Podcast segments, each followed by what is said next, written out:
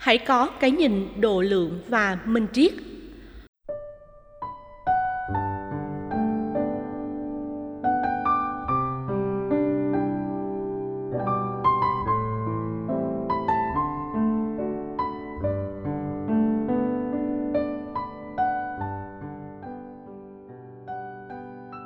Bạch thầy, thời gian gần đây có quá nhiều câu chuyện phiền não liên quan đến các nhà chùa, làm ảnh hưởng không tốt đến lòng tin của người dân nói chung và những Phật tử nói riêng với cửa chùa và các công việc thiện nguyện.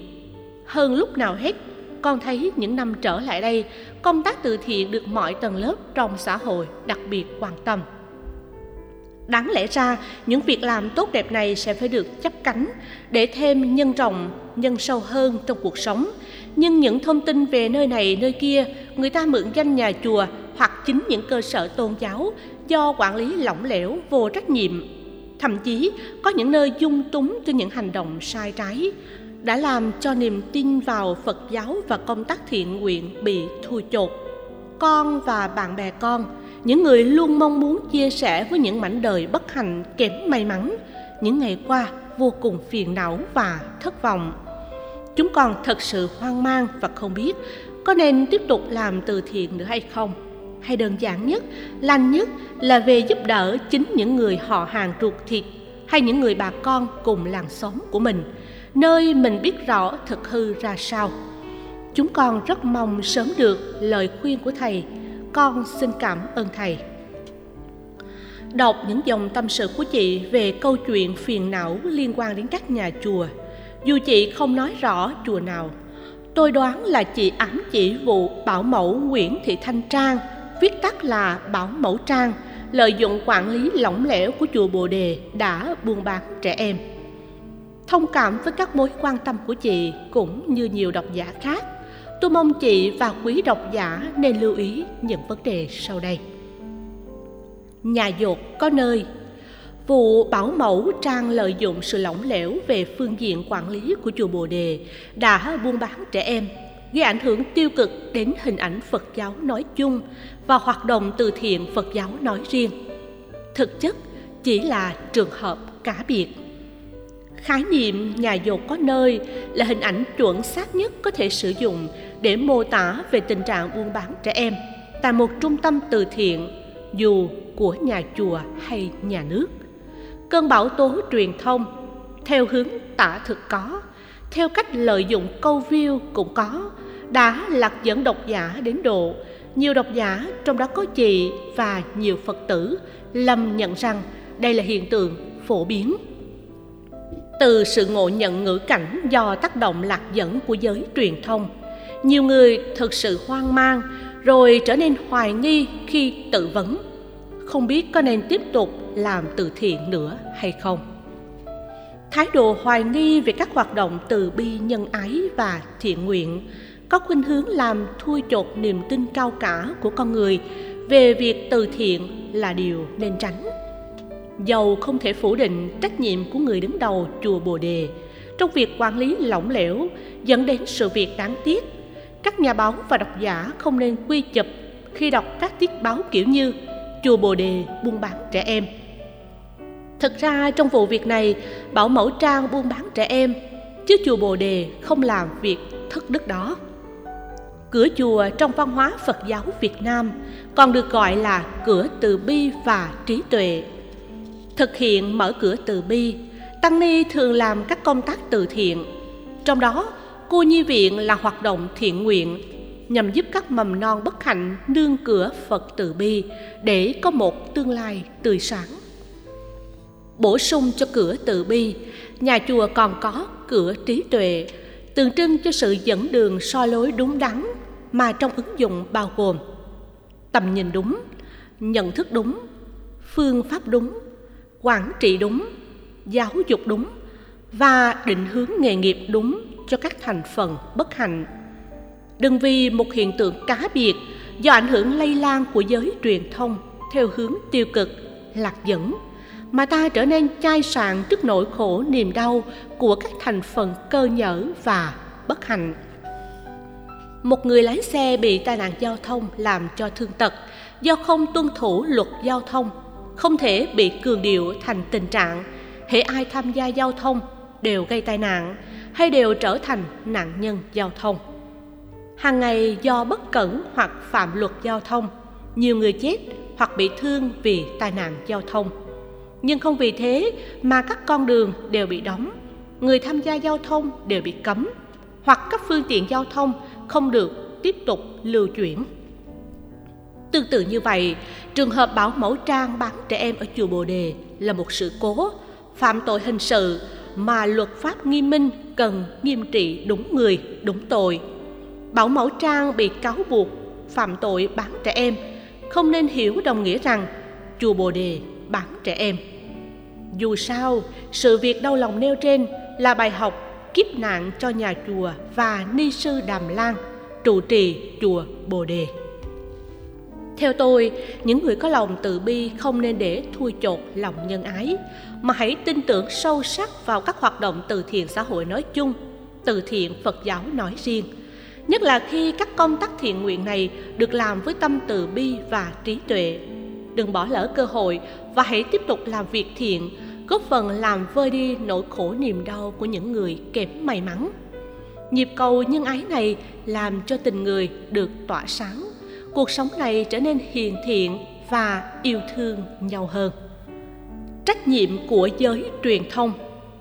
Bên cạnh những nhà sư và sư cô thực hành lòng từ bi và nhân ái qua các hoạt động từ thiện như thành lập tuệ tỉnh đường dưỡng lão viện, cô nhi viện. Trong xã hội chúng ta, có hàng triệu tấm lòng sẵn sàng góp bàn tay tình thương nhằm chấp cánh cho các hoạt động thiện nguyện chứa đựng các giá trị nhân văn cao quý. Theo phật giáo, việc làm thiện cho đời cần được nhân rộng bằng thái độ vô ngã và tâm vị tha, thông cảm nỗi khổ niềm đau của tha nhân như chính vấn nạn của bản thân các hoạt động từ thiện và nghĩa cử cao thượng đó, ít được giới truyền thông giới thiệu, quảng bá. Ngược lại, các thông tin xấu là được chấp cánh bay xa thật đáng buồn. Cũng có một số nhà báo lợi dụng vào quyền lực của truyền thông, đưa một vài cái xấu cá biệt lên thành phổ biến. Thay vì tán dương cái thiện để cái thiện được xã hội hóa, người làm truyền thông thiếu đạo đức nghề nghiệp, thường đánh tráo các khái niệm chủ ngữ và vị ngữ dẫn đến những ngộ nhận đáng tiếc. Trong trường hợp xảy ra ở chùa bồ đề, thay vì thông tin rằng bảo mẫu trang bán trẻ em ở chùa bồ đề, bảo mẫu trang là thủ phạm tội ác, thì một số nhà báo và trang mạng cố tình ghi sai chủ ngữ chùa bồ đề buôn bán trẻ em. Đường dây mua bán trẻ em qua chùa bồ đề. Sự thật khủng khiếp về chùa bồ đề kênh trung gian mua bán con nuôi. Chùa bồ đề sau vụ bán trẻ sơ sinh. Thực hư tin đồn chùa bồ đề mua bán trẻ em bị bỏ rơi. Tóm gọn bằng chứng sống, chùa bồ đề buôn bán trẻ em.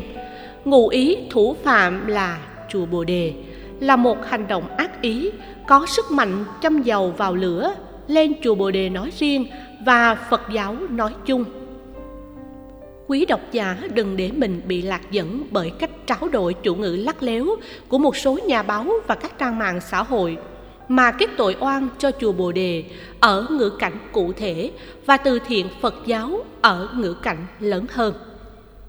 Đạo đức trong giới truyền thông nên trở thành cán cân lương tâm của những người tham gia vào lĩnh vực thuộc quyền lực thứ ba này.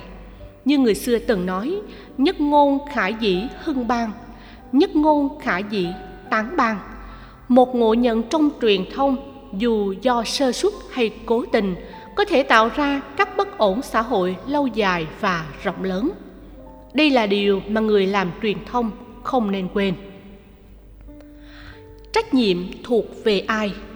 Câu hỏi trách nhiệm thuộc về ai không chỉ có chức năng truy tìm nguyên nhân, mà còn có tác dụng tìm kiếm giải pháp. Đổ lỗi cho nhau không phải là giải pháp. Do đó, tìm nguyên nhân và giải pháp cho câu chuyện buồn ở chùa Bồ Đề chính là góp phần chấn chỉnh hoạt động của các trung tâm bảo trợ xã hội của nhà nước và thiện nguyện trên toàn quốc. Trong quan hệ tương quan, vụ mua bán trẻ em xảy ra tại chùa Bồ Đề không thể quy riêng trách nhiệm cho ni sư Đàm Lan, Trụ trì chùa Bồ Đề, mặc dù Ni Sư Đàm Lan là người phải chịu trách nhiệm trực tiếp.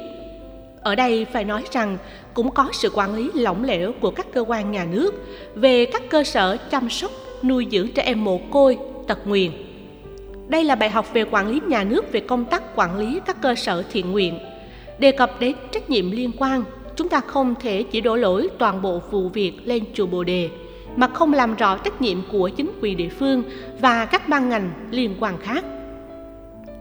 Các cấp chính quyền cần quan tâm giám sát và hỗ trợ tốt hơn cho các trung tâm thiện nguyện thực hành tốt hạnh từ bi của mình. Bất cứ trung tâm từ thiện nào, chứ không nhất thiết là ở chùa Bồ Đề, khi công tác quản lý, kiểm tra, giám sát không đến nơi đến chốn, đều có thể xảy ra những vụ việc buôn bán trẻ em đau lòng. Về phía các trung tâm từ thiện, khi nhận trẻ mồ côi vào trung tâm, ban giám đốc phải trình báo chính quyền địa phương. Trung tâm nuôi trẻ mồ côi có trách nhiệm lập hồ sơ, đăng ký khai sinh cho các cháu với chính quyền, giám sát, bảo mẫu, đảm bảo chế độ dinh dưỡng, quyền được chăm sóc, được đến trường, không bị ngược đãi, không bị xâm hại, không bị lợi dụng, mua bán, trục lợi.